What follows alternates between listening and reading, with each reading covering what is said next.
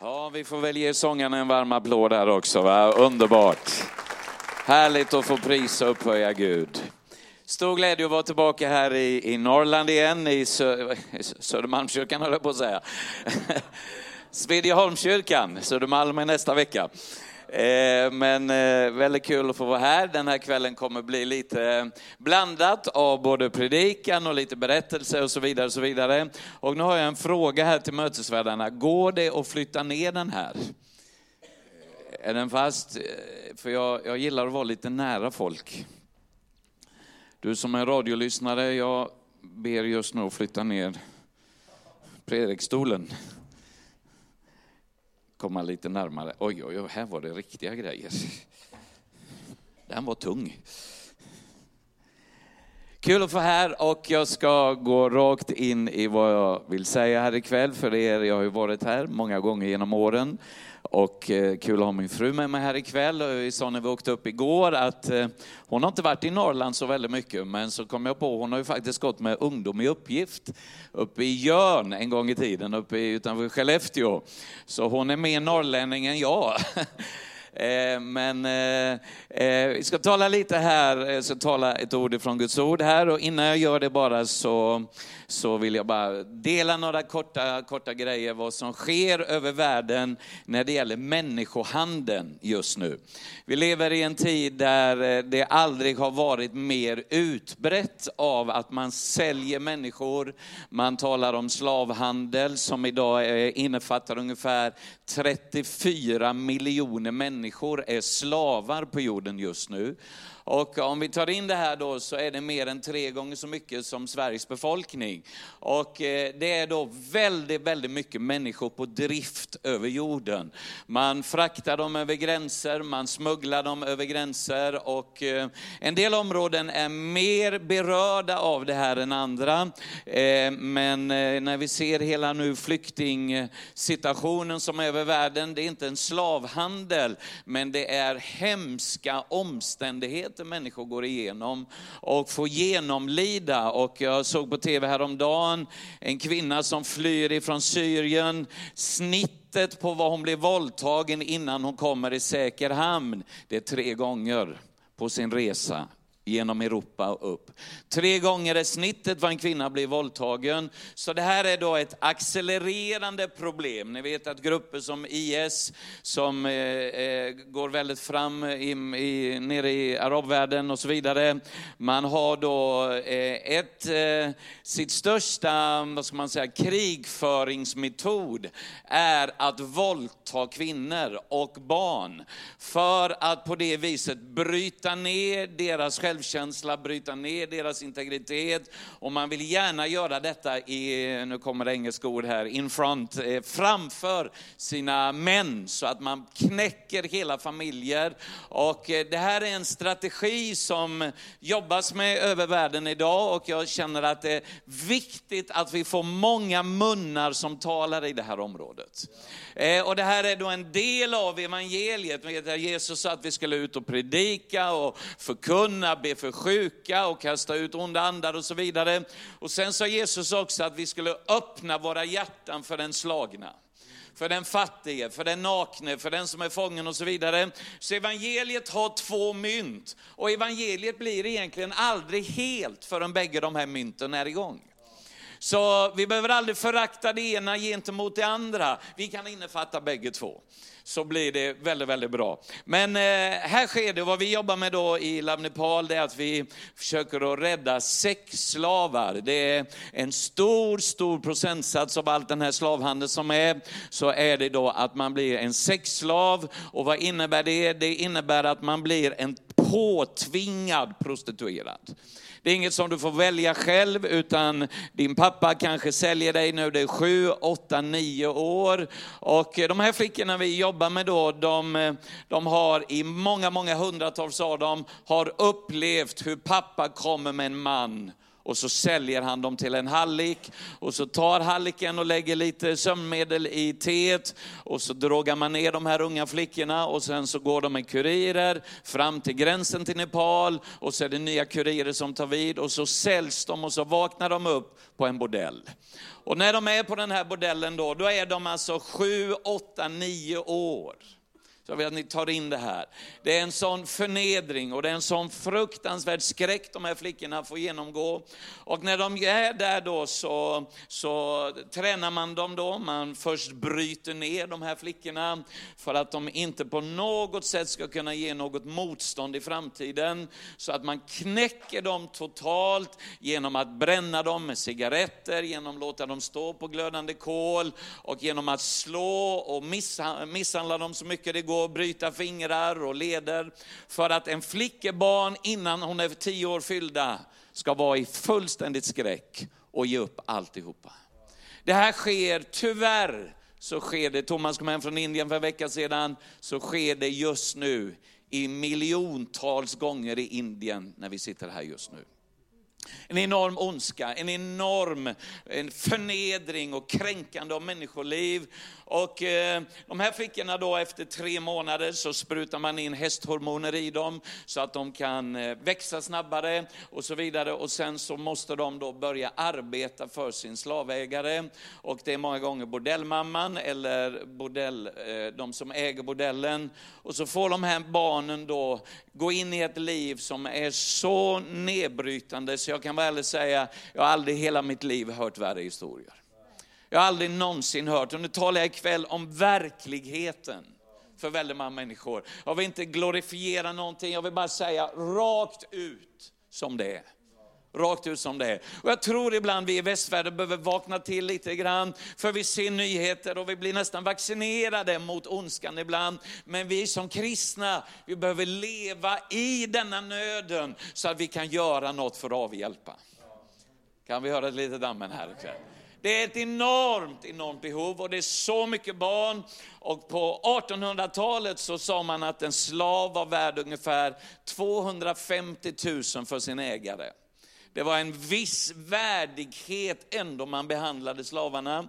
Eh, idag, 150 år senare, så är värdet nere på 700 kronor. Så att det är, i princip har man en slit och släng mentalitet, att barn, det är bara när de är, har gjort sitt så tar man död på dem och så vidare. Och så går livet vidare. Att jobba på de här bakgatorna bryter sönder ens liv så totalt. Det blir som att eh, ibland, jag vet inte, eh, i Norrland är det ingen som gnäller, men ibland när man ligger där ute och hör människor gnälla på en det ena en det andra, så undrar man, vad håller folk på med? Vi har en sak att vara och det är att vara tacksamma. Prisa Gud och låta denna tacksägelsen omvandlas i så mycket hjärta vi kan för att hjälpa dem som verkligen har problem. Du vet, iPaden går inte igång liksom tillräckligt snabbt längre. Och jag slänger iPaden, det är värdelösa telefoner de gör. Vi gnäller för små saker. Men det finns verkliga problem där ute och det finns verkliga människor som genomlider de här problemen.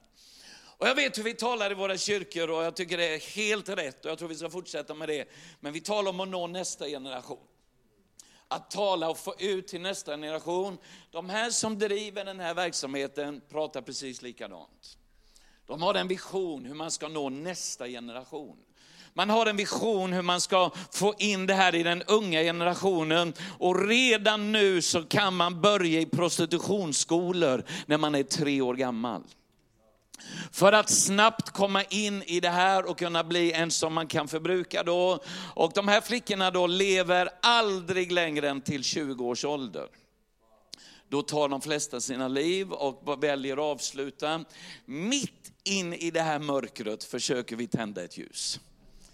Och du vet att eh, det är en sak att gnälla på mörkret, men det hjälper inte. Mörkret är kvar. Men kan vi tända ett ljus? Mitt in i mörkret så kan vi vara med och se en förvandling. Och eh, mitt i alla de här tragiska berättelserna, och ibland så, så jag, jag, jag trodde inte jag hade så mycket tårar i mig som man. Vi gråter och vi gråter och vi gråter. Och så vänds de där tårarna ibland till helt annan typ av tårar. Och då är det tacksamhetstårar. Att Gud i sin nåd har upprättat de här människorna och ger dem en framtid och ett hopp. Och jag skulle önska att ni får med, Annika har ju varit där nu några veckor, men höra när de här prisar Gud, det sätter den dödaste hjärta i brand. Nu var inte det en hänvisning till Annika här. Men vet du vad det gör? Det sätter någonting i flamma i våra hjärtan. För man hör en oskyldighet, en kärlek till Gud. Och de peder och de beder och de bara står på med Jesus.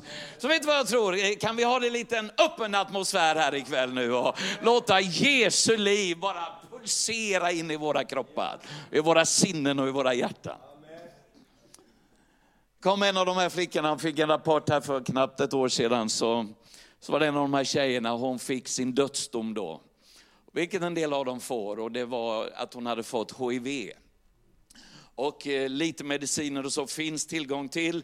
Så hon fick den här och hon var väldigt, väldigt sjuk, bara 13 år gammal. Kämpade och blivit våldtagen kanske 20, 30, 40 gånger per dag i långa, långa tider.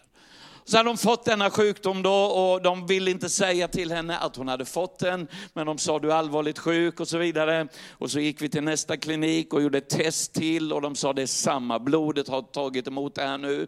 Så gick vi till en tredje klinik och där sa de det är HIV, det är bara så här. Så vi måste ta henne till en AIDS-klinik och få igång en eh, bromsmediciner och så vidare.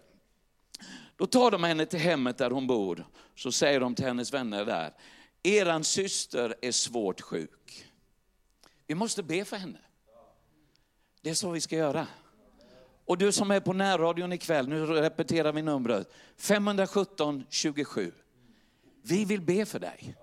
Vad än ditt problem är, hur jobbigt den kan synas. Det finns en kärleksfull Gud. Och det finns kärleksfulla människor som vill bedja för dig här. Så ring in ikväll och ta chansen. Ja men jag har ringt in för, ring en gång till.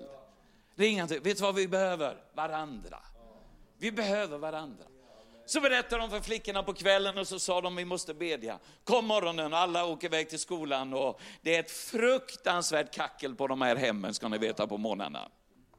Hundra flickor som ska göras i ordning. Och tofsar och flätor och allt vad det är. Det kacklas som man är helt slut att höra det där. Men så är det två, tre flickor, som inte, två flickor var det väl, som inte var där. Bussen kom, skolbussen och allt. Och så letar de överallt, hittar inte de här flickorna. Små flickor, 9-10 år. Och de letar. Och ingen fanns där. Let under sängarna, flickorna var helt borta. Och så går de upp på taket då, och så ser de två flickor sitta under vattentankarna. Och så frågar de, vad är det ni gör? Skolbussen går och ni måste gå till skolan.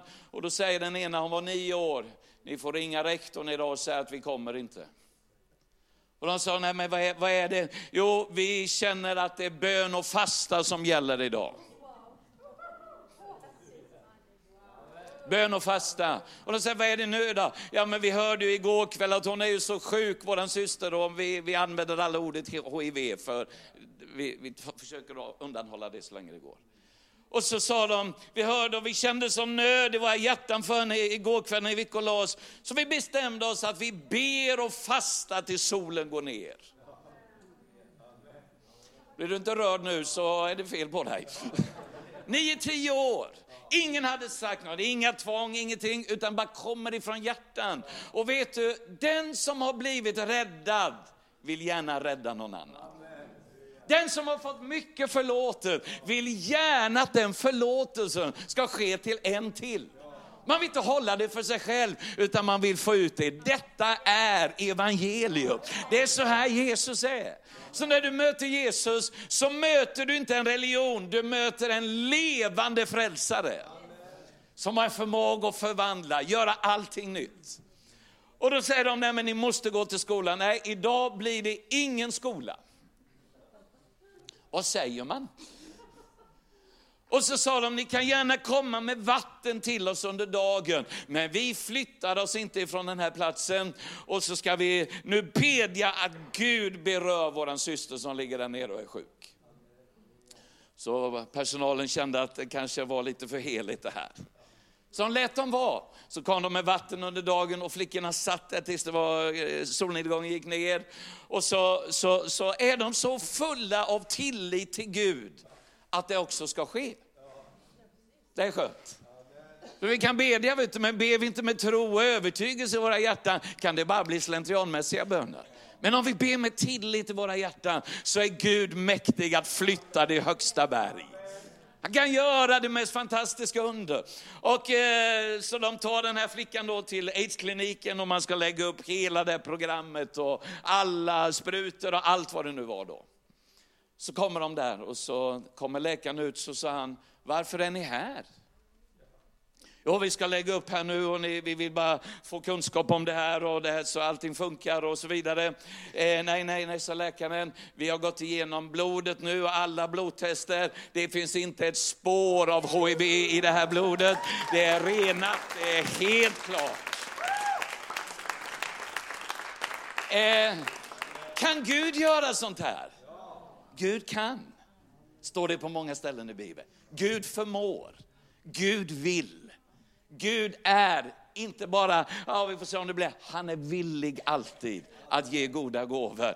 Om ni kan tro att de här flickorna blir glada då, när hela historien blir uppenbar så var det jubel och en sån glädje. Och jag ska bara tala lite grann om eh, det här, för det är ett jätteproblem på jorden, men vi kan vara med och tända ljus. Vi kan vara med och leverera. Och jag ska läsa ur första Korinthierbrevet. Jag läser ur levande bibeln, så har du din bibel med dig så slå gärna ihop den.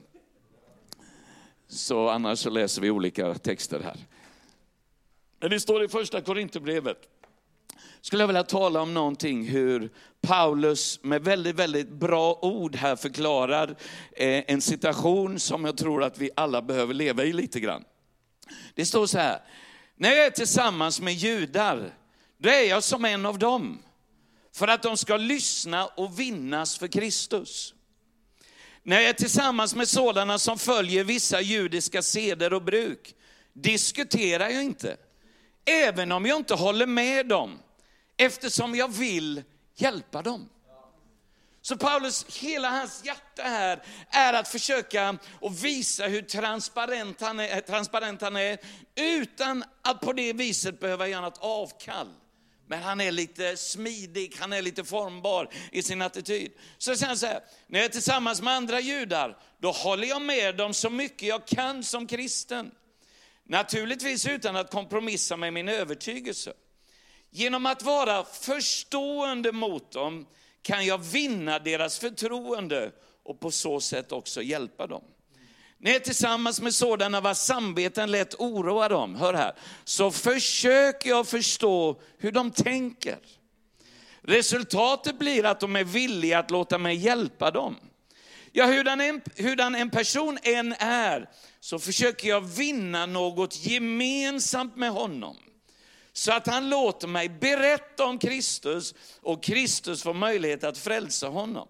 Jag gör detta för att jag har fått, del, fått dela med mig av det glada budskapet till dem och för den välsignelse jag själv får när jag ser dem komma till Kristus. Jag skulle, är det någon här inne, nu behöver jag inte ta någon handuppräckning för det, det, jag tror vi alla känner igen något. Men är det någon här inne någon gång som har känt sig lite fyrkantig? De har känt lite, nu var jag nog lite väl fyrkantig här. Nu var jag nog kanske lite väl hård i min dom i det här just nu. Och, och, och, och när man känner det så känner man nästan som ett stygn. Nej, hur får jag in den kommentaren igen här nu? Den är ju redan sagd. Är det någon som någon gång har bara slängt ut en sanning? Och nu behöver inte räcka handen. Eh, men du känner, ja det blev en sanning men den berörde ingen. Jag bara kastade ut någonting, men den hade ingen värmande effekt in i den människans hjärta. Och jag fick det här för några veckor, en månad sedan, när jag hade ett samtal med en homosexuell man. Som är en väldigt het fråga idag. Och eh, han kom efter ett möte och han grät som ett barn. Och han var inte mycket mer än ett barn. Han satt här fram, så sa han, kan jag få prata? Jag har så mycket jag behöver tömma ut och det är så jobbigt och så vidare. Och så upplevde jag efter ett långt möte, ett härligt möte, så upplevde jag, var försiktig nu Mikael, på vad du kommer höra. Så började denna härliga kille bara berätta hur han levde och så vidare. Och så hade han nu börjat välja och dra sig mot Jesus och kristendomen och så vidare. Och så vidare. Men han hamnade i en enorm konflikt. Inte bara med sig själv, utan med alla som hejade på honom att inte närma sig kristendomen. Och så sitter jag där mittemellan och, och jag vet inte om det här är liksom någon fejk eller någon som försöker sätta dit mig. Så jag, han sa, vad säger du egentligen om mitt liv? Väldigt lätt att klämma till med romabrevet och liksom bara så här verkligen visa att jag står upp. Så kände jag, fråga killen hur han mår.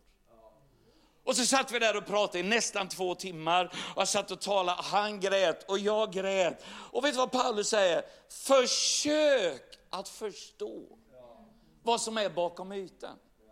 Och ibland är vi så, jag tror att du kan hålla med, men ibland är vi så snabba. Och ibland är vi så rädda att kompromissa, för vi är otrygga i det vi har.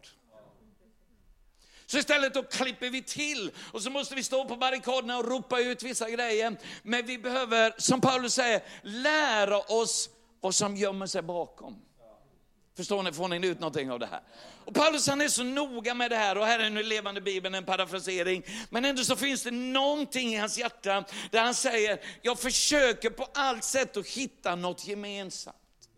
Så satt jag med den här killen och så sa jag eh, några sanningar då och så vidare. Så sa han, jag är involverad i hela lobbyiströrelsen i Sverige och så vidare. och så vidare. Det är ett jätteproblem för mig det här. Och jag tänkte, och du lever ju synd. Jag sa aldrig det.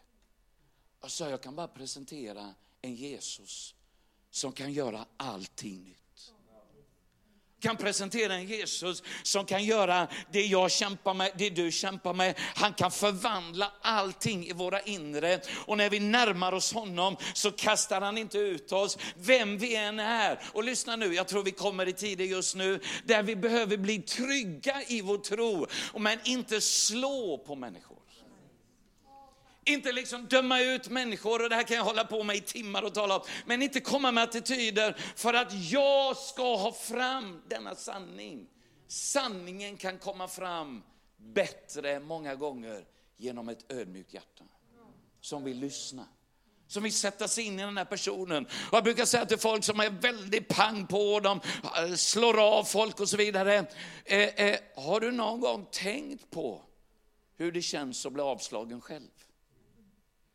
Människor kan attackera kristna och så vidare och man kan tycka att de är så hemska. Men ibland behöver vi lära oss att inte bli likadana. Utan istället bara se, här finns det. Och efter två timmar så började det öppna sig och vi fick be en bön där. Han hade gett sitt liv till Jesus och nu fick jag ett varmt brev om honom för några veckor sedan. Att han är på väg framåt med Jesus.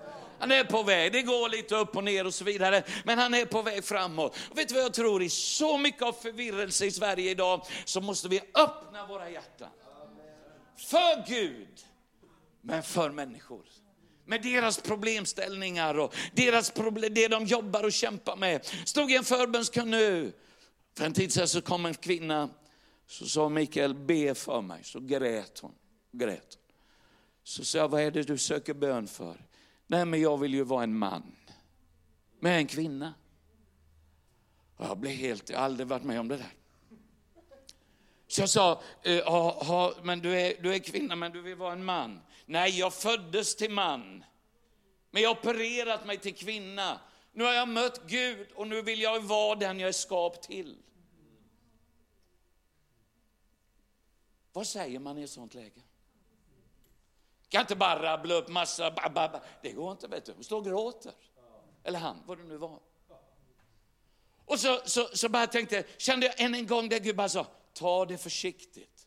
Ta det försiktigt. Det är kamp och nöd bakom dörren här. Det är en enorm mörker, det är förvirring och man vet inte riktigt hur man ska göra. Och vi hade ingen aning vad man ska säga. Men så åkte jag hem den kvällen så kände jag som ett hjärta som bara sa, vänd dig Mikael, det kommer mer sånt här. Och vet du vad jag tror vi kristna behöver göra? Göra våra hjärtan lite smidigare ibland. Nu är ni perfekta här i Övik, men söderut behöver det ändra sig. Men du vet ibland, det är så lätt ibland, man bara slänger fram en grej och man ska stå där på barrikaderna. Men gör det någon nytta, den taktiken, för att brygga en närmare bro till dem vi ska nå? Jag tror det här är väldigt, väldigt viktigt. Och Paulus han försöker att förklara hur hans inställning var till judar och till sådana som föder, har judiska seder och sådana vars samveten oroar. Så försöker han ha en försiktighet mot människor. Så säger han i nästa vers, nu ska jag komma in i min text här. Så säger han så här, i ett tävlingslopp så springer alla, bara en som vinner. Löp därför ditt lopp med sikte på att vinna. Och så lägger han ut en förklaring hur han liksom försöker att disciplinera sig för, men vad är det sammanhanget med löpningen? Det är sammanhanget av att nå människor. Så det är inte bara liksom uttaget, nu byter jag, jag byter vers här och jag byter helt, utan det är ett sammanhang Paulus talar om det här. Och så säger han, vi har ett lopp att löpa för att vinna den här världen för Gud för att nå ut med Guds kärlek, för att nå människorna. Och så börjar han med denna försiktighet. Vi måste vara lite far, förstår ni vad jag menar här nu? Behöver inte kompromissa, men behöver bli smidig. Till att nå ut. Och så säger han, det är det här loppet nu då som vi alla ska vinna. Och vet du vad jag är här för att tala här idag? För att tala om det här loppet. Det har blivit så viktigt för mig. Det här loppet. Jag har ett lopp att löpa. Jag har en uppgift att slutföra på denna jord. Varje kristen har denna uppgift. Och när vi då jobbar med Land Paul ute nu så når vi ut i långt, långt mer än kristna kretsar. Och det har blivit väldigt mycket intressanta samtal. De ringde nu på telefon i våra vintras. Så sa de, vi ringer ifrån Miss Universe, skönhetstävlingen. Jag tänkte, vad är detta? Ja, vi har hört om det här arbetet, hur ni räddar eh, barn och flickor ut ur trafficking och så vidare. Eh, vi har nu den svenska finalen på Café Opera i sommar. Och vi skulle gärna vilja att ni kom så bryter vi av alltihop i finalen så får ni 15 minuter att tala om det här. Och jag, jag hade telefonen, jag sa, jag sa faktiskt det här till henne, undrar om inte du har ringt fel. För att det, det var det inte, kanske man går och väntar på ett sånt samtal. Och så sa nej vi har ringt rätt, sa hon. Detta är ju Lamm Nepal och ni gör det. Ja, det, det är rätt och allt. Och så sa hon, så frågade, har du förankrat det med de högsta gubbarna? Nej, det har jag inte gjort, sa hon. Men det kommer jag klara. Full av tro och övertygelse. Så sa jag, ta och börja med de där männen då, och så kommer du tillbaka. Hon ringde på några dagar. Nu är det klart, sa hon. Det var det minsta problemet. Och detta är då en helt sekulariserad eh, liksom, område man kommer in i. Och så frågar jag, hur tänker du? Nej men jag tänker att huvudmålet måste väl vara att ge de här människorna ett annat perspektiv än sina egna kroppar. Vilken predikan, vet du. Vilken predikan. Vi måste få nya perspektiv än vårt egna liv ibland. Det kretsar så mycket kring mitt ibland. Och liksom ibland och, liksom, och, och, hunden är sjuk och katten mår dåligt. Och, och liksom, det, det kretsar, nu, nu, jag har inget förakt mot det, men, men det kretsar mycket kring sådana grejer ibland. Mitt. Så vi förberedde oss för det här och jag sa till min fru, jag, jag tror inte jag platsar på en sån tävling, så du får åka och ta det här. Så var jag på möte på morgonen och så tänkte jag, jag blir ändå lite sugen, det kan vara kul att se hur det här är liksom. Så jag åkte in. Så åkte vi in hela teamet då. Och så kommer vi där och där är hela modeeliten. Där är alla skvallertidningar, se och hör och, och det var ett hiskeligt mycket bara se och höra där. Och propparna bara flög i luften, alkoholen bara flödade och det var liksom en speciell atmosfär som inte jag är jättevan vid. Och inte min fru heller. Men vi håller på att vänja oss. Men vet du vad jag kände när jag gick där? Vad jag trivs här. Det här känns ju perfekt. Inte nu för att det var en skönhetstävling, utan för att miljön var liksom sådär. Så jag kände, här passar Jesus in väldigt bra. Han är ju som gjord för det här. Och så vi gick omkring där och talade och var tv var där och, och talade med människor. Och vet du vad jag kände? Människor längtar efter Gud i vårt land. nu. Det är en enorm, vi kan ju fastna på allt sekulariserat och allt. Nej, men vi kan fastna på möjligheten också att vi nu har ett drömläge att vinna människorna för Gud. Eller hur? Ja, men det är så jobbigt, ja, nu är det ena, det går åt pipan och det är jobbigt och det blir inget av det. Nej, nej, nej, nej, utan nu gäller det att sätta siktet rätt alltså. Och det är det Paulus försöker förklara. Nu är det dags att börja löpa som den som ska vinna. Hur är den mannen? Och hur många gillar sport här inne? Det här är ju en sportstad. Här är hockey för hela pengen. Och alla världens bästa spelare kommer härifrån. Inte alla, men 80 procent. Men så är det någonting med det här med sport. Paulus han citerar det här, och jag säger som någon predikant sa, om du inte gillar sport, det är bara att byta stil, alltså det blir massa sport i himlen. Där är han talar om boxning, han talar om löpning och det är mycket, Paulus är väldigt i det här med sport. Men så är det de här löparna då, när du ser det, det var VM i sommar i friidrott och det var ju i Peking. Och jag kan inte säga att jag gick upp mitt i natten för att titta på damernas kulfinal. Eller herrarnas släggfinal. Så intresserad är jag inte sport. Men det finns några grejer som jag gärna inte vill missa och det är 100 metersfinalen. Det är någonting speciellt med dem där. Och, när man, och nu säger en annan översättning så här, tänk på löparna i en idrottstävling i det här sammanhanget. Tänk på dem. Ska vi tänka på dem lite här nu? Hur är de där gubbarna? När de kommer in där. De kommer inte in med en cola i handen och en muffins i andra. De kommer inte in och liksom lite på lyran och liksom var det idag det var final. De kommer inte in o, vad heter det, oskärpta, utan de kommer in med en enorm fokus in på det där loppet.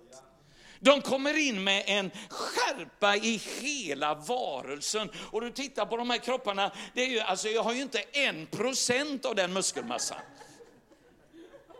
Min procent hamnar mer i mitten här.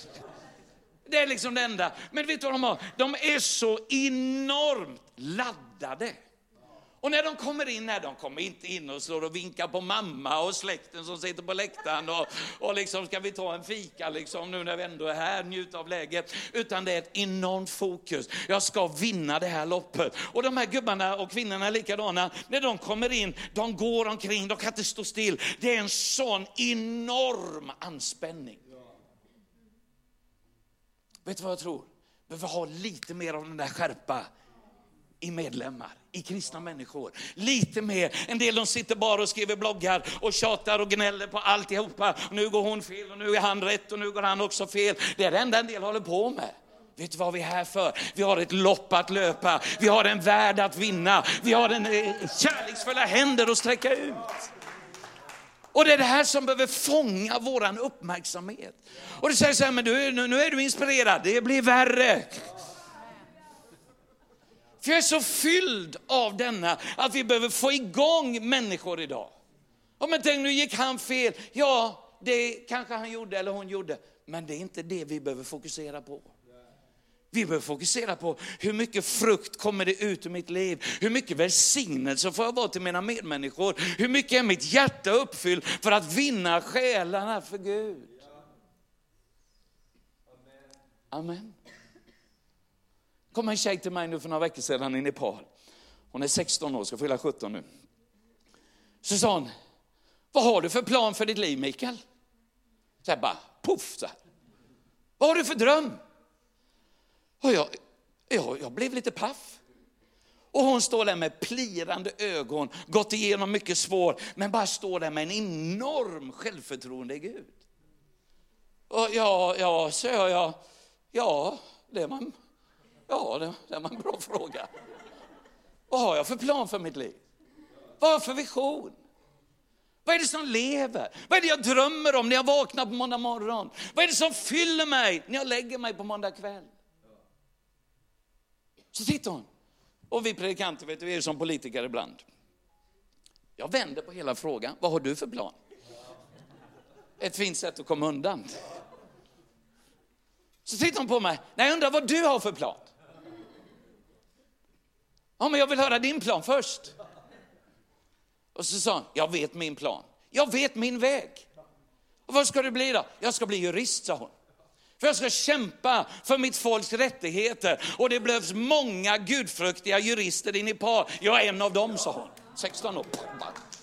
Så här. Och jag bara kände, oh, hon utmanar mig något så fruktansvärt. Och så sa hon, vad är det med dig Mikael Vad ska du bli, med? Vad ska du bli när du blir stor liksom? Ja, ja, alltså, vi, vi, vi ska försöka rädda fler människor. Ja, det är viktigt, sa hon. Och så gick jag hem och kände ett behov att korrigera min kurs i mitt hjärta. Och det är ju inget farligt, det är hälsosamt ibland. Ibland kan kursen, man kommer lite ur kurs. Så tappar man det man skulle se, det ser man inte lika tydligt längre. Nu ser jag någonting annat. Men det var inte det jag skulle se. Och så kan det gå, det kan gå år ibland. Så kan man korrigera den där kursen. Så gick jag hem och kände, ja men det är det här Gud, det är det här. Så skärpte jag till mig där liksom. Men så säger Paulus så här, löp nu för att vinna. Du måste veta varför du vaknar på måndag morgon. Ska vi alla bli predikanter? Nej, men alla är betydelsefulla nu och alla vill Gud ska blomma. För att det här ska gå vägen. Ingen som ska sitta i bänken och känna att jag är bara en bänkvärmare, utan vi ska uppleva allihopa denna glädjen. Jag har ett mål, det här är vad Gud vill med mitt liv. Du kan jobba på ditt jobb, jag pratar, ni missförstår mig ingenting här. Men jag har ett mål. Det lever i mig. När det gäller Guds rike och Guds församling, det lever en glädje i mitt hjärta att tjäna, att vara med. Och ibland är det jobbiga tider, jag är med i alla fall. För jag lever för någonting mer än mig själv. Och så ser du de här 100 meterslöparna då, hur de går omkring där lite oroliga. Och det är ingen som hälsar på den andra utan det är bara fullt fokus. Så ser man när de går ner i startblocken. Och jag sa till eh, någon av mina pojkar hemma, jag sa grabbar kolla fingrarna på killarna när de står i startblocken. Det är så mycket muskler på fingrarna och jag tittar på mina bara ner med handen direkt. Det finns ingenting här. Men det är varenda fiber är koncentrerad nu för de kommande knappt tio sekunderna. Man bara, bara, bara så lyfter de upp sina ögon. När man ser i de ögonen så känner man sig som en avfälling. De där ögonen tittar inte åt något annat håll än rakt fram. De bryr sig inte om mamma på läktaren, de bryr sig inte om mormor framför tvn, de bryr sig inte om någonting. De hinner inte vinka, de hinner inte fika, de hinner inte göra någonting. De har en sak framför sig. Jag är här just nu för denna tid. Så är jag här nu. Och nu ska jag ta det här, det är liksom Paulus säger, de tar för en, en silverpokal som liksom bleknar. Men vi springer för ett lopp som aldrig på det sättet kommer blekna utan ut med våran resa. Om vi har det där fokuset. Och nu talar jag inte att vi inte får fika och inte träffa mormor, ni fattar precis vad jag menar. Men det finns någonting på insidan där man möter en del människor. Jag ska bara ha det här. Jag ska bara framåt. Och vet du vad jag tror? Att Gud vill tända det där i våra kyrkor mer än någonsin. Bara få det där fokuset. När vi tänker på Övik, när vi tänker nu på den fantastiska Folkets park där uppe. Alla möjligheter. Börja bara se, jag får vara en del av det här. Vilken glädje! Vad är det som ska ske? Människor ska bli frälsta i Övik. Människor ska bli förvandlade. Vi ska se människor gå ifrån mörker till ljus. Vi ska sträcka ut våra händer till flyktingar, till alla ska vi få det här. Det brinner en eld för världens frälsning. är den som sjunger. Det brinner någonting där inne. Och jag tänker många gånger på de här hundra, men så tänker jag på ett lopp till och det är fyra gånger hundra meter. Det är stafetten. Den är om möjligt ändå roligare. För vet du vad det är nu? Nu är det inget sololopp. Nu är det ett lopp där vi alla behöver vara skärpta tillsammans. Och det är min point här nu. Vi är inte här för att springa något sololopp. Åh fy vad tråkigt. Det är mycket roligare att dela äran med fler än att ta den själv. Det är fantastiskt att kanske få, men det är mycket roligare att få känna att vi alla kuggade i så bra nu. Och när du såg den här finalen, det är ofta mellan Jamaica och Amerika. Det är ofta så, både killar och tjejer. Så såg man nu, Amerika, de tappade den och de var fyra meter för bakom. På grund av att en man, om det var tredje sträckan, glömde att ta pinnen rätt. Tappade några tionde sekunder vad det nu är. Och så sa kommentatorn, de vinner med hela fyra meter, Jamaica. Men det var så avgörande att en tappade fokuset och så förlorade man. Vet du vad jag tror?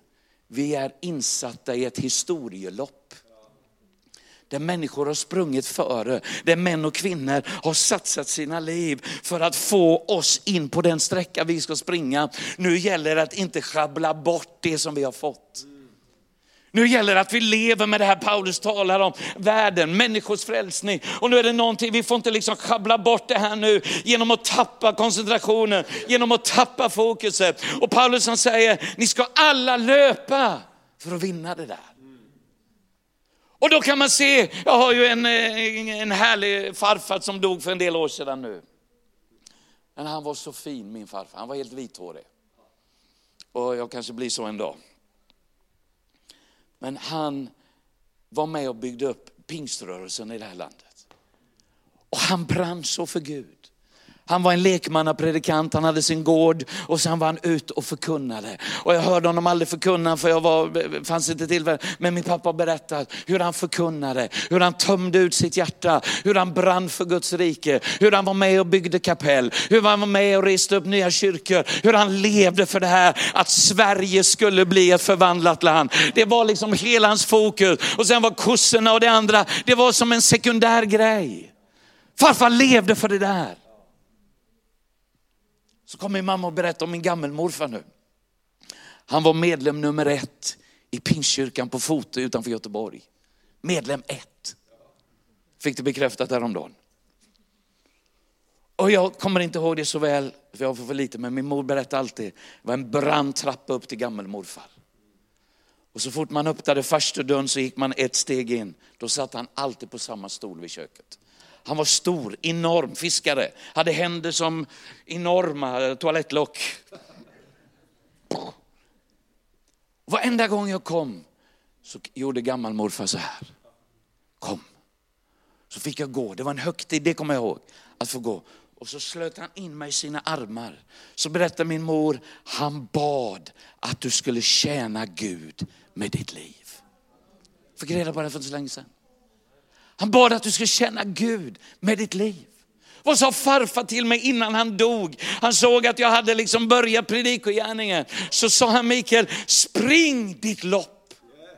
Spring ditt lopp, sen dog han. Och jag känner en viss press. Nej, vet du vad jag känner? En glädje.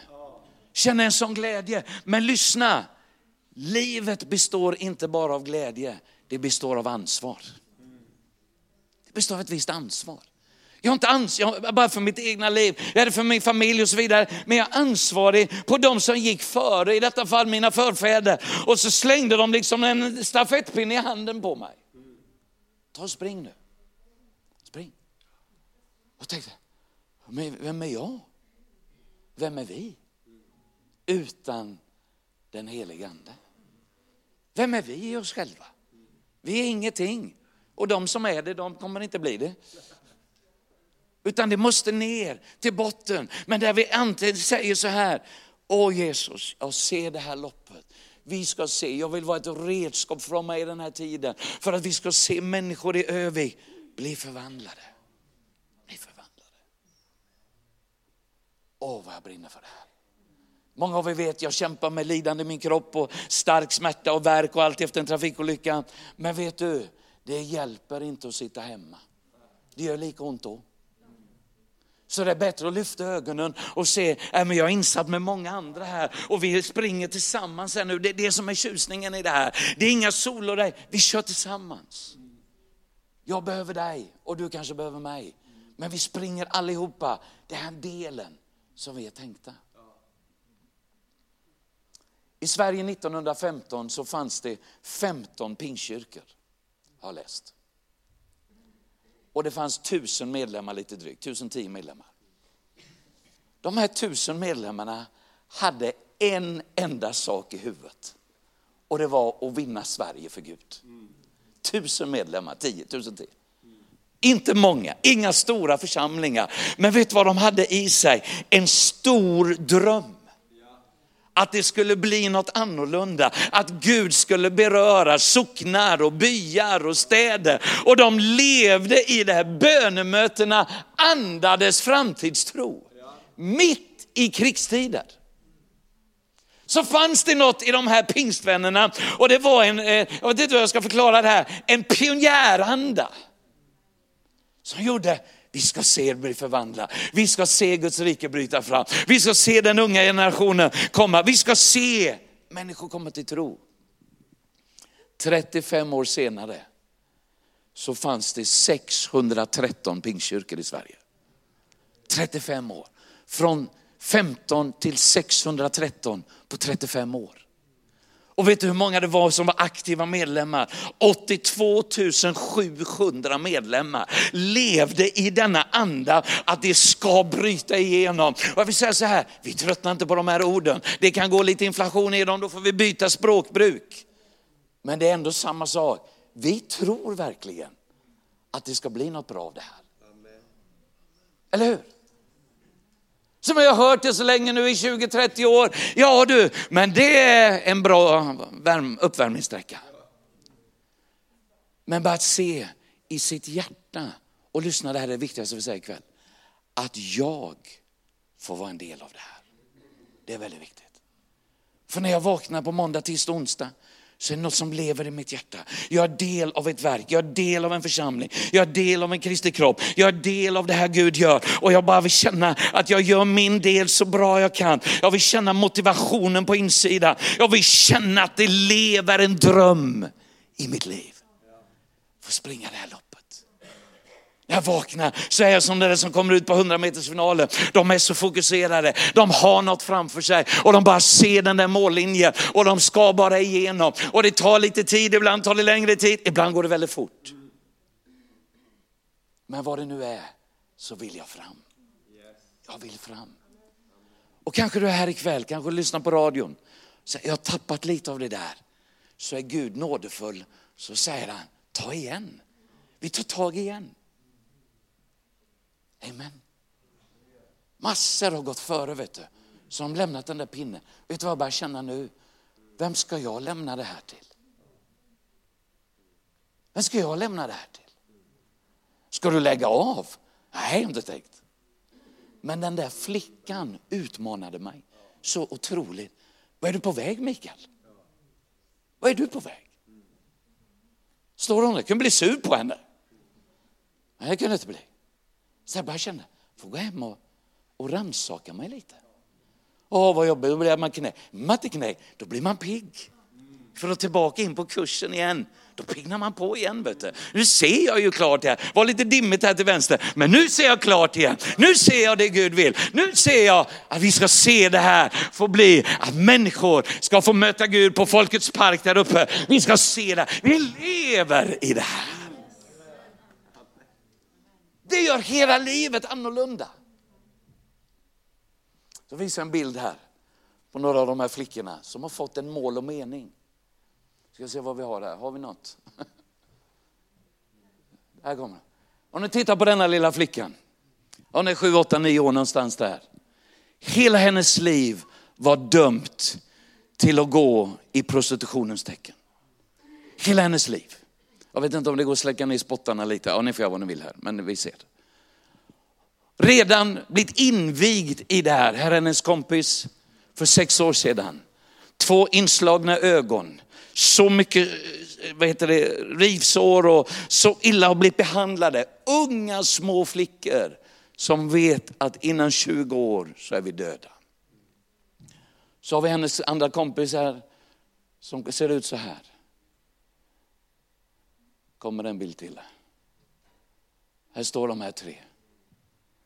Får lämna liksom flera timmar per dag för att gå till män då som våldför sig på dem, bryter sönder dem totalt och liksom fullbordar en våldtäkt på dem. Sju, åtta, nio, tio år. ingen framtidsplan för dessa tjejer. Nu har det gått sex år. Nu ser de här flickorna ut så här. Det är samma flickor.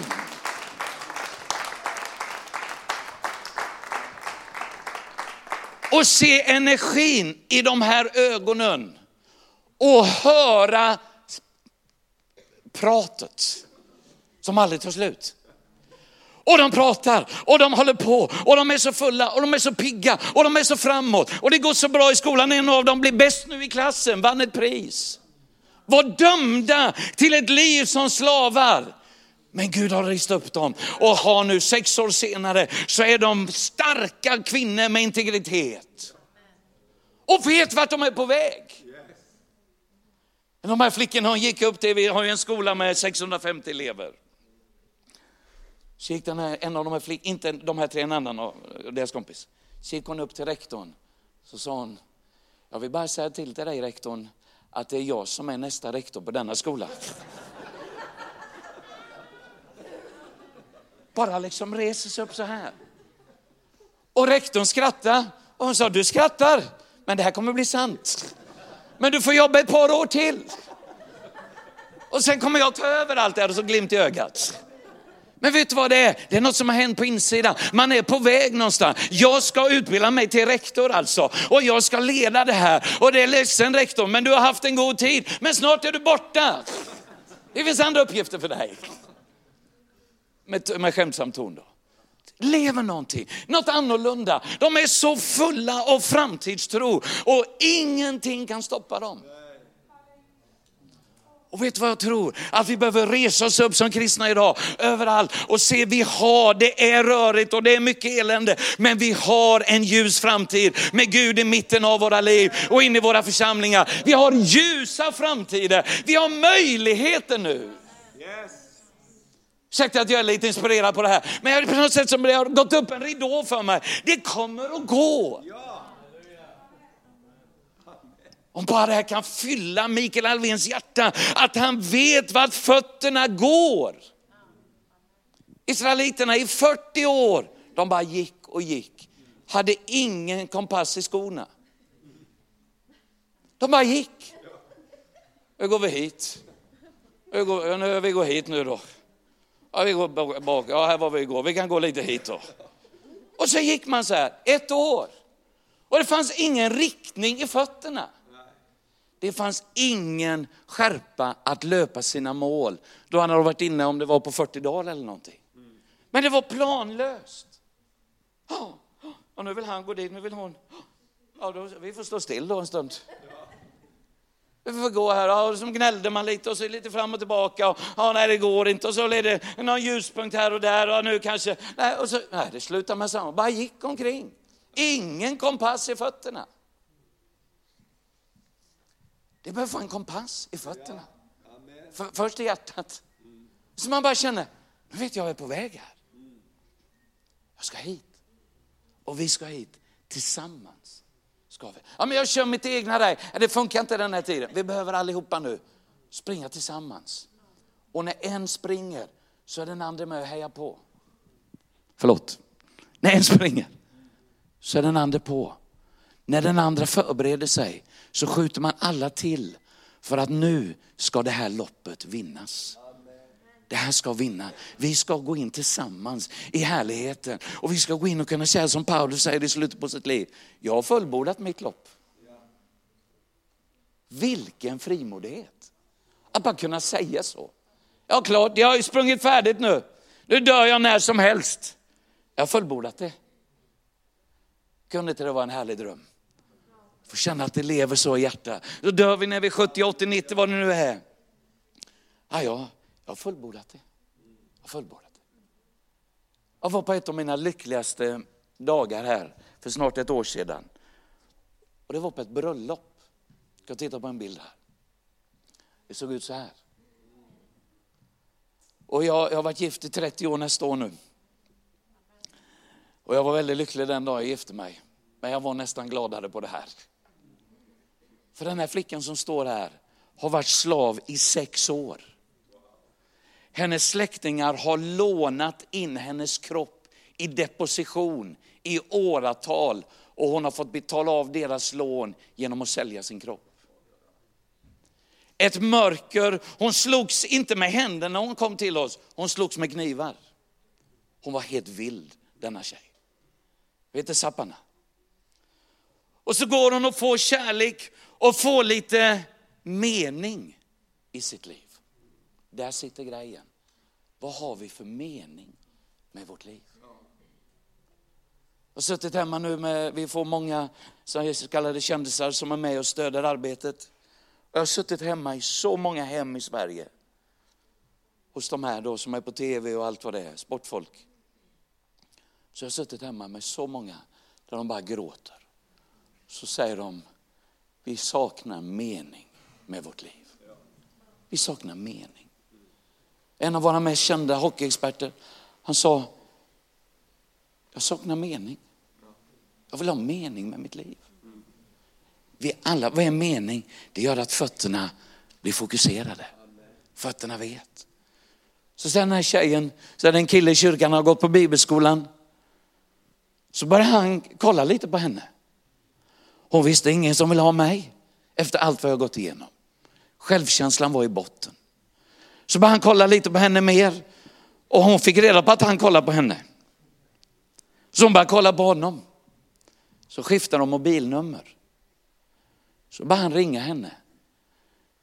Men han visste inte vad hon hade gått igenom. Så ett samtal så berättar hon alltihop. Han höll på att ramla av både stolen och alltihopa. All smärta, all fruktansvärda grejer hon har gått igenom. Vet du vad han börjar göra då?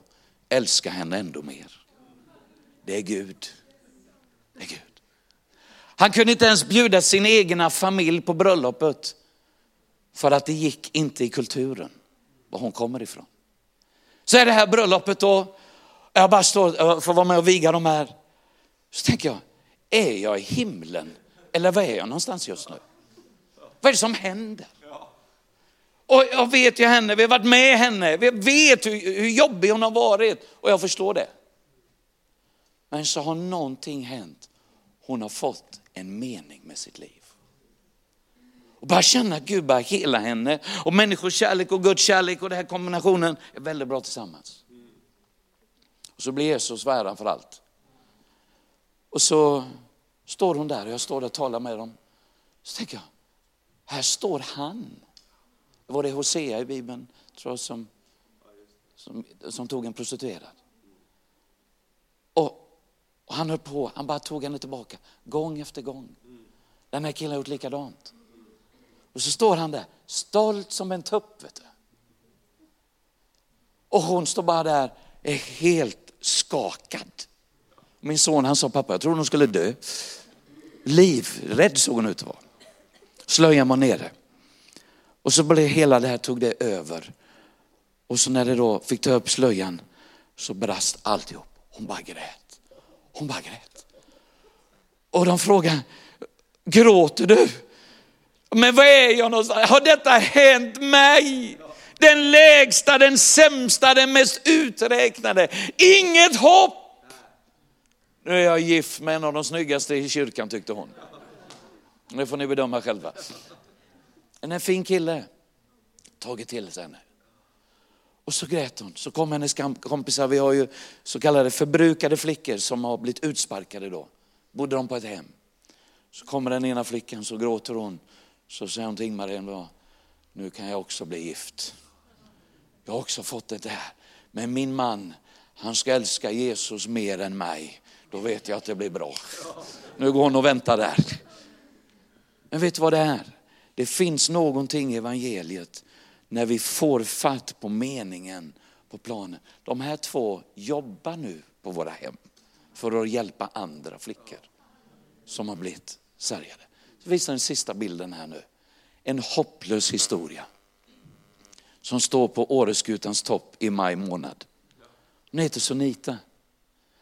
Och I december för ett år sedan, vi brukar vara och fira jul, har helt nya jultraditioner i vår familj. Väldigt underbart att slippa brinskorven och alltihopa. Men Då hade vi en konferens för de här flickorna där vi sa din bakgrund behöver inte bli din framtid. Som ett tema. Så talade vi om det här. Förlåtelse och korset och så. Så talade jag om korset en dag, så ber jag tjejerna, ni kan väl skriva det, det ni skulle vilja gå till korset med. Ta två minuter på det. Så efter två minuter, de skrev ju så pennorna glödde. Så jag sa, behöver ni lite mer tid? Ja, det kan man säga. Så då, vi har massor att skriva här. Så efter 15 minuter, de skrev, skrev för 20 minuter, de bara skrev. A4-sida efter A4-sida.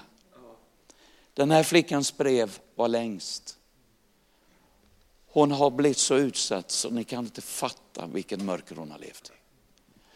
Hatat män i den mildaste grad så hon har gått ständigt med pistol och knivar på sig och har skjutit ihjäl ett antal män som har gett sig på henne, eller som har hämnd. Gick med i Maurörelsen för att bara kunna skjuta fler. Där blev hon våldtagen, fick fly därifrån med.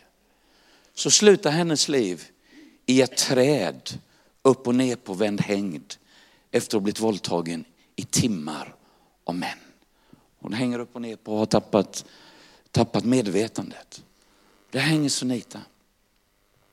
På hennes arm har hon en stor järngrej inopererad som hon hade skrivit med sina lesbiska kamrater och sa vi kommer att dö i aids tillsammans. Så gick en pil mot hjärtat och de sa låt oss hålla ihop tills vi dör i grupp tillsammans. Så är hon där. Kommer de alla sina papper. Och så sa Mikael, det går inte. Det går inte. Det här kan inte bli bra. Nej, nej sa vi, låt, bara låt det vara. Vi, låt det vara tills imorgon får vi se. Ja, men Mikael, det går inte. Det här går inte att bli frisk ifrån det här. Och jag gick till Ingmar och sa på kvällen, jag ska vara ärlig och säga vad jag sa. Jag tror inte ens Gud kan göra det här. Jag måste vara ärlig och säga det. Jag klarar inte ens Gud. Det var så hopplöst, mörkt. Hennes ögon var mörka och det, allt var bara så svart.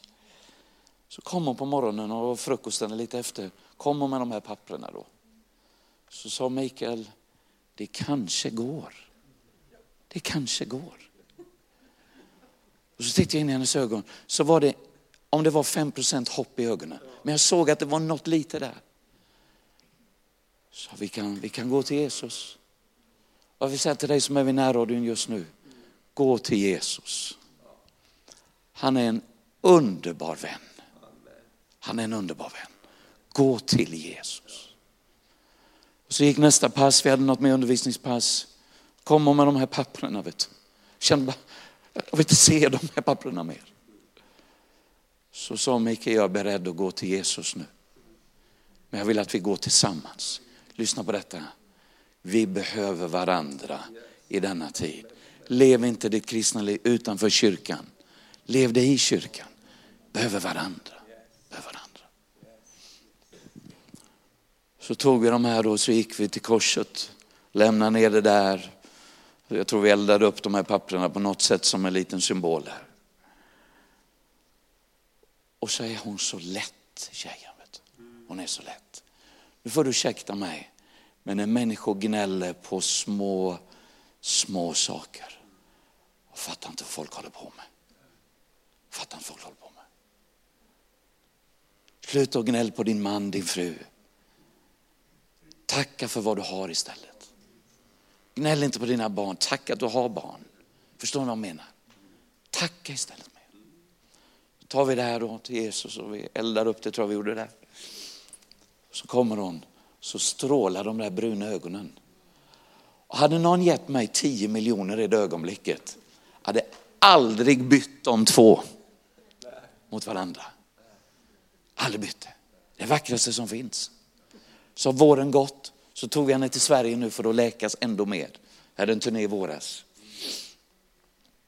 Så står vi på Åreskutans topp där, de tog upp oss där, de hade stängt men de öppnade liften, vi åkte upp allihopa. Värsta snöbollskriget. Så står han och säger Mikael, ser du all snön? Ja, så jag, ja, jag ser. Mm. Det är precis så jag ser ut på insidan nu, sa hon. Precis så jag ser ut nu. Det finns inte en fläck på mig. Det finns inte en fläck. Vet du vad man känner då? En viss motivation. Att det är kampfyllt och det är kämpande och det är Tåredalen och det är allt ibland. Men så kommer det där, lyssna här nu. Så länge dina fötter vet vart de går så kommer segrarna. De kommer. Du kommer få se det. Bara fortsätt. Bara fortsätt. Och så står det här, säger Sonita, känner du så här, jag är så glad, sa hon, jag är hel. Nu blev hon anställd för några veckor, några månader sedan och jobbar nu med att hjälpa nyanlända som kommer efter jordbävningen och allt det här. Ja, det är livet, vet du. Det är livet. Vet du vad Paulus säger? Löp för att vinna. Se målet, se det här. Så så, vad är det vi ska göra då? Vi ska se Övik med omnejd. Vi ska se alla de där orden Gud har talat. Det ska bli en verklighet. Så se, det är värt att kämpa. Vad händer när du håller på och springer där? Man blir trött ibland. Vet du. Det är jättejobbigt ibland. Då fortsätter du framåt. Men Gud skickar alltid en blåbärsgubbe. Och så får du en Ekströms. En kopp blåbär. Ute i Evertsberg där någonstans. Håller på, håller på att dö. Så står det en gumma där. Ta lite blåbär. Så kommer Guds välsignelse. Så gör man lite till. Så håller man på. Så en dag kan vi avsluta med att säga, nu har jag fullbordat mitt lopp. Nu skickar jag vidare. Nu går vi in i himlen. Ska vi bara stå på våra fötter just nu? Det finns någonting i Guds hjärta. Av den här värmen för de förlorade. Och samtidigt det här fokuset att vinna dem. Att vinna dem. Ska vi bara sluta våra ögon, du som sitter vid radioapparaten just nu. Ring gärna in ditt bönämne 517 27. Ring in, ring in. Vi vill bedja för dig ikväll. Vi vill ta en stund mot slutet här, vi går mot avslutningen här. Men vi vill bara ta ett ögonblick här och bara ta och bedja för det vi har samtalat om ikväll. Och kanske det är vid radion just nu och du bara känner, åh jag skulle vilja få in fokuseringen på nytt igen. Jag skulle vilja få den där blicken igen. Jag skulle vilja få det där fokuset igen. Gud är här ikväll för att möta vid dig. Gud är här ikväll för att uppmuntra ditt hjärta. Och vi lever i en tid nu där ingen kan springa sin egna lopp. Utan vi är tillsammans i en stafett. Vi är tillsammans allihopa och vi hejar på. Vi styrker varandra, vi hjälper varandra. Och när vi springer är det andra som styrker oss. Och så går det här målet mot, mot sitt slut. Snart kommer han tillbaka. Men vi är inte där riktigt än. Det är mycket som behöver göras kvar. En flicka till behöver bli räddad. En människa till behöver få höra om Jesus. En människa till behöver få en klapp på axeln och säga, du vet väl om att du är dyrbar. En människa till som brottas med livet behöver få vägledning ifrån någon som har frid med sitt liv. Ge sitt liv.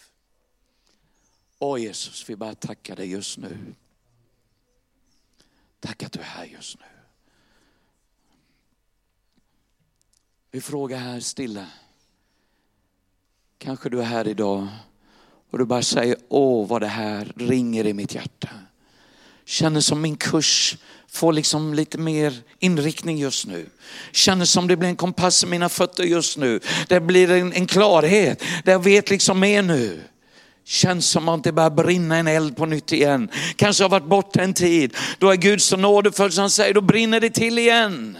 Och så är det någonting, det är den där inre motivationen, det är den där inre meningen. Det är det där som gör att vi vaknar på morgonen och känner, idag är en ny dag, Gud led mig. Led mig idag på den väg du vill. Jag skulle vilja bedja för dig som är här ikväll och du bara säger, åh det här tog tag i mig ikväll. Kanske du är ung, kanske du är gammal. Det spelar liksom ingen roll åldersmässigt, utan vi alla kan få känna, jag vill ha en mening jag vill ha det här målet framför mig. Är du här och bara säger, åh jag känner att mitt hjärta korrigeras, men det rättar in kursen lite mer ikväll. Ska du bara räcka din hand och bara säga, bed för mig ikväll. Så ska vi bara ta ett ögonblick och be dig. Jag kommer inte kalla fram dig. Tid har gått mycket. Jag ska be dig för dig där du står. Bara håll din hand högt upp i luften. Ska vi bara be dig. Gud välsigne överallt, överallt, överallt just nu. Åh, jag har en sån brand i mitt hjärta. Jag har inte predikat så mycket i Sverige det sista, men det här brinner i mitt hjärta. Åh, oh, vi behöver bara uppmuntra varandra. Fokusera på nytt igen. Lämna oväsentligheter och in på riktigt igen. Leva i verkligheten igen. Det finns människor som behöver hjälp i Övik. Det, behövs, det finns verkliga människor med verkliga behov som vi kan få vara med och hjälpa och stödja och ge dem det eviga livet. Vi är som Paulus, jag försöker på allt sätt så att jag kan vara med och hjälpa dem och de blir vunna av Kristus. Fader, nu ber jag för varje hand som uppsträckt ikväll. Och jag bara ber där, låt bara fötterna få det där nya fokuset ikväll. Jag bara ber där Herre, att den heliga Ande är våran hjälpare, är den som sätter oss på spåret igen. Och jag bara ber där Herre, låt det bara komma en ny skärpa på nytt igen. Låt det komma en ny inre energi på nytt igen. Ifrån din heliga Ande som tänder hjärtat åt det håll det hjärtat ska gå. Jag välsignar varje radiolyssnare just nu. Tack att du är så god Gud. Och tack att du behöver oss allihopa i denna tiden. Inte någon, inte en, alla behövs. Jag bara ber nu i Jesu namn att det ska sjunka ner i våra hjärtan och bli till frukt Herre. Som det blev för mig häromveckan när jag fick korrigera kursen lite. Och så fick man springa igen, springa igen. Tack att du sänder människor i vår väg Gud. Tack att du hjälper oss att inse vi behöver varandra i denna tiden. Och låt oss slutföra loppet tillsammans tillsammans Herre. Åh vi ber om glädje i uppgiften. Om det är någon som känner sig trött att tjäna i kyrkan, låt det bli en ny glädje att få tjäna igen. Låt det få bli en ny inspiration på nytt igen. Att hjälpa till, att inte leva för sitt egna, utan för varandra för församlingen. Jag bara välsigna var och en ikväll Herre. Och jag bara tackar dig att du fyller de kärl som vi lägger fram ikväll inför dig. Vi ber att du fyller dem Herre. Fyll dem så att våra liv blir överflödande till människors liv. I Jesu namn, i Jesu namn. Halleluja Jesus. Det är så viktigt vänner att vi har en skärpa i det här. Och det är ingen tung skärpa. Det är en nåd att vi får bara läsa i skriften. Tänk på löparna säger Paulus. Tänker vi på dem? Vad är det de eh, är kända för? Skärpa, fokusering, koncentration, målmedvetenhet. Kan vi tänka och ta in det i våra liv? Åh, vi bara prisar dig Jesus ska vi bara bedja för alla som lyssnar på radion just nu. Åh, vi bara är många som sträcker ut våra händer i Svedjeholmskyrkan ikväll. Och nu vill vi bara bedja för dig, där du sitter vid din radio. Kanske sjukdom plågar, kanske hopplöshet har trängt på. Kanske människor i din närhet har gjort dig illa. Min vän, vi vill bara sända Guds välsignelse till dig ikväll. Fader, vi ber för alla som lyssnar i detta ögonblick. Vi ber Herre att dina omslutande händer berör var och en. Vi ber att dina kärleksfulla ord Herre, som säger i skriften, var vid gott mod. Jag är med dig. Låt dig träffa våra kära radiolyssnare ikväll. Vi ber dig Herre, du som säger i ditt ord, frukta inte, jag är med dig. Var inte försagd, jag är din Gud. Låt människor få känna tröst ikväll av att du är deras Gud. Du är vid deras sida om krafterna sinar, så ber vi om nya krafter ikväll. Vi ber om helande till sjuka kroppar, Herre. Jesus, helande till sjuka kroppar. Tack att du är den som lägger dina händer och säger jag vill. Tack att du helar just nu över eten där människor befinner sig just nu. Åh, vi bara ber om läkedom. Vi ber om ny glädje för någon ikväll. Någon som bara känner, det har varit så mycket som har tagit bort min glädje. Herre, kom med en ny glädje inifrån hjärtat ikväll. Inifrån hjärtat. Fröjd i Herren är vår starkhet. Låt den där glädjen, fröjden bara få fylla någons hjärta just nu. I Jesu Kristi namn. I Jesu namn. Amen, amen, amen, amen. Halleluja. Jag ville så gärna bara få ut detta här ikväll. Och jag känner en sån ny brand och predika i det här landet. För vet du vad jag tror? Att det är, behöver bli, jag vet inte, mobilisering, jag vet inte vad jag ska för men en, en ny både skärpa och lätthet. Och det är lättare att springa när man vet var man är på väg. Men om du har sprungit vilse i skogen, det är, var är jag någonstans? Det blir panik. Men det blir lättare att veta, jag är på väg någonstans. Är det en kraft i det bara? Varsågod och sitt ner. Nu börjar session två. Nej, jag bara ska. Snart får gå hem. Vi blir lovade att göra en insamling här ikväll, men innan jag gör det så har vi en liten bok med oss här som ligger längst bak.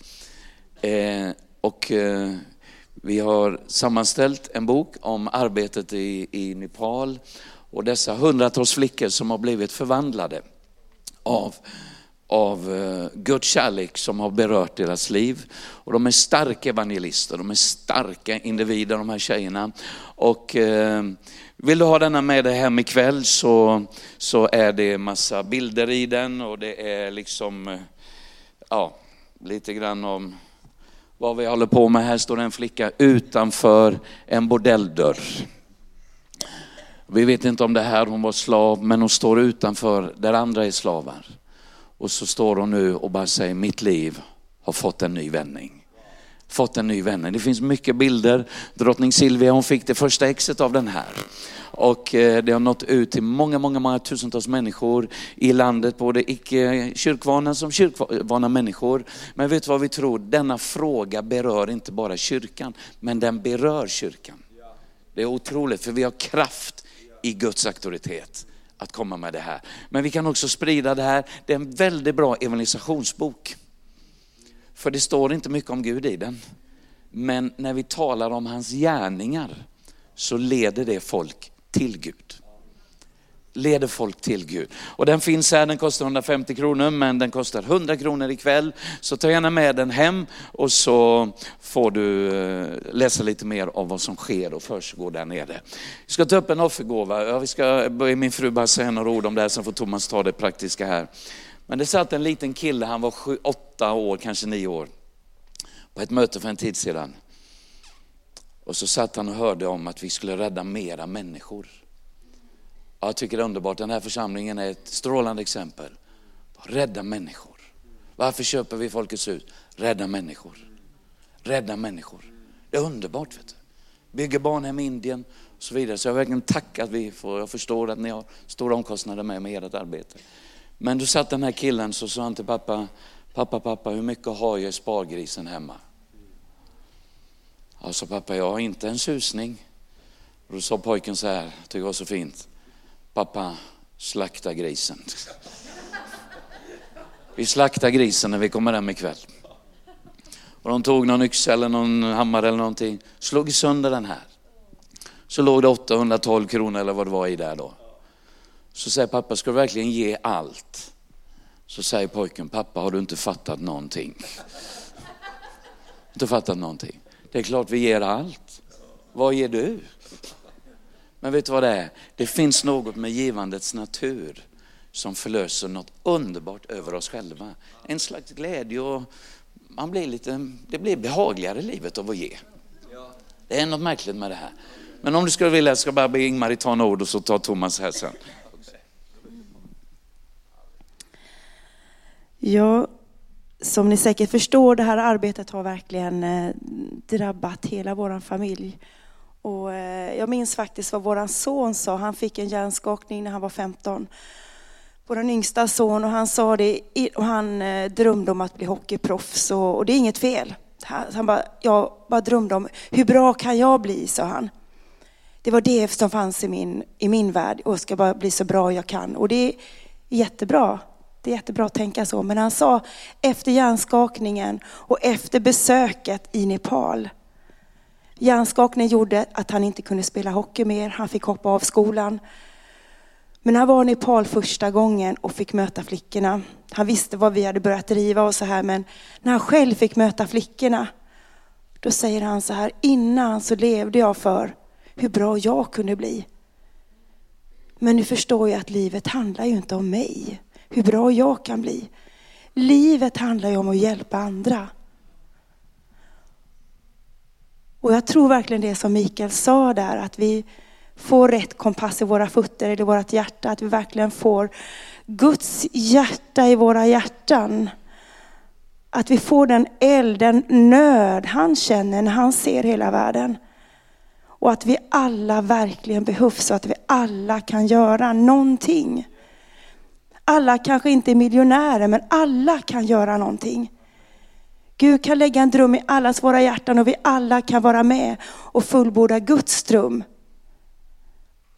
Och jag vill säga till, till unga människor att kanske du inte är rik, men du har så mycket annat du kan göra för att kunna hjälpa en flicka exempel i Indien, i Nepal. Du kan skriva på media, du kan sprida detta. Du kan bli fadder tillsammans med någon annan. Det finns en flicka hos oss som heter Rut. Hon kom till oss 2012.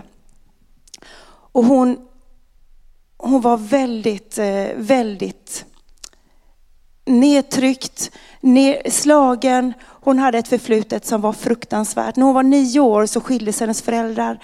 När hon var tolv år så hennes syster sålde henne till en bordell. Hon visste först inte var hon hade kommit. Var är jag någonstans? Där blir hon tvingad att bli våldtagen av en äldre man. Tolvårig flicka. Hennes syster sålde henne. Hon blir tvingad. De höll hennes armar och hennes ben för att kunna våldta henne. Så att hon inte skulle kunna göra motstånd. Flickorna går sönder. De går sönder i underlivet när de blir våldtagna. De blöder, de klarar inte av att gå på toaletten. De kryper till toaletten. Den här flickan blir nedtryckt i ett badkar för att bli straffad, för att glömma det hon hade varit med om. Och då satte elektroder på hennes huvud och gav henne elektriska stötar. Den här flickan fick se hur hennes kompisar blev mördade framför hennes ögon. Och nedgrävda och cementerade över i bordellen. Hon blir tvingad att stå på en glödhet stenplatta. Brände henne med cigarett och med järnst, glödheta järnstavar. Vid ett tillfälle satt jag bredvid henne och så bara visade hon, titta här sa hon. Hade hon märken, brännmärken kvar efter vad de hade gjort mot henne. Och hon sa det värsta av allt, det som plågar mig mest, det var när tre stora män hyrde mig för en natt. Torterade mig hela natten, våldtog mig hela natten. Stora kraftiga män, 12 år gammal. Och varenda kväll när jag ska sova så hör jag ett skrik. Jag hör flickors skrik. Varenda kväll när jag ska sova hör jag flickors skrik. Men ingen bryr sig, ingen lyssnar på deras rop. Och det värsta av allt, det är att det är deras föräldrar som lämnar dem. Och de flickorna är mycket yngre än vad jag är. Gud hör deras skrik. Det är därför han kallar oss. Och som Mikael sa, Gud vill att vi ska höra deras skrik. Gud vill att vi ska höra deras rop. Vi har grannar, kan vi höra deras rop? Kan vi se deras nöd? Jag tror att Gud bara vill göra våra hjärtan mjuka. För det är det som är evangelium. Evangelium är inte hur fint vi kan få det. Det är underbart att få en fin kyrka. Men evangelium handlar om Jesu kärlek. Det finns möjlighet för dig att kunna vara med och ge här idag. Antingen att bli en fadder. Det kostar 250 kronor i månaden. Du kan dela det med någon om du tycker att det är mycket. Det kan vara två stycken på en. Du kan ge en engångsgåva eller en regelbunden gåva. Att du ger en gåva som passar dig varje månad. Det kan vara 100 kronor, 50 kronor, 25 kronor, 1000 kronor. Det som passar dig. Och du är med och räddar flickor. Och den här boken vill jag säga, den här boken kan du lägga på ditt arbe din arbetsplats. Du kan bara lägga den där. Du behöver inte säga någonting, den talar. Och du vet att de här flickorna, det är ingen som lyssnar på i Nepal. De är de lägsta av de lägsta. Ingen bryr sig om dem. Jag vet en flicka, hon sa till mig när jag satt och diskade med henne. Hur kan ni sitta och diska med oss? Ingen har någonsin har brytt sig om oss hela vårt liv. Och här kommer ni så långt ifrån och sätter er och diskar. Det tycker vi, det är väl ingenting. Men för henne var det, hur kan ni göra det? Du kan få vara flickornas talan. Du kan få föra dessa flickors talan genom att köpa en bok. Lägg den på ditt arbete. Och människor kommer faktiskt få uppleva Guds kärlek genom att läsa den. Hur vågar jag säga det? Jo, för att detta är Guds kärlek. Detta är Guds hjärta. Kom gärna bak och fråga frågor eller köp en bok. Och, och vill du vara med och ge en gåva, kontantgåva eller en eh, luftesgåva eller bli fadder. Så räck upp din hand så kommer en mötesvärd och så får du den här lappen. Ett jättestort varmt tack. Din gåva är med och räddar liv. Det du gör för en av dessa minsta, det gör du för Jesus.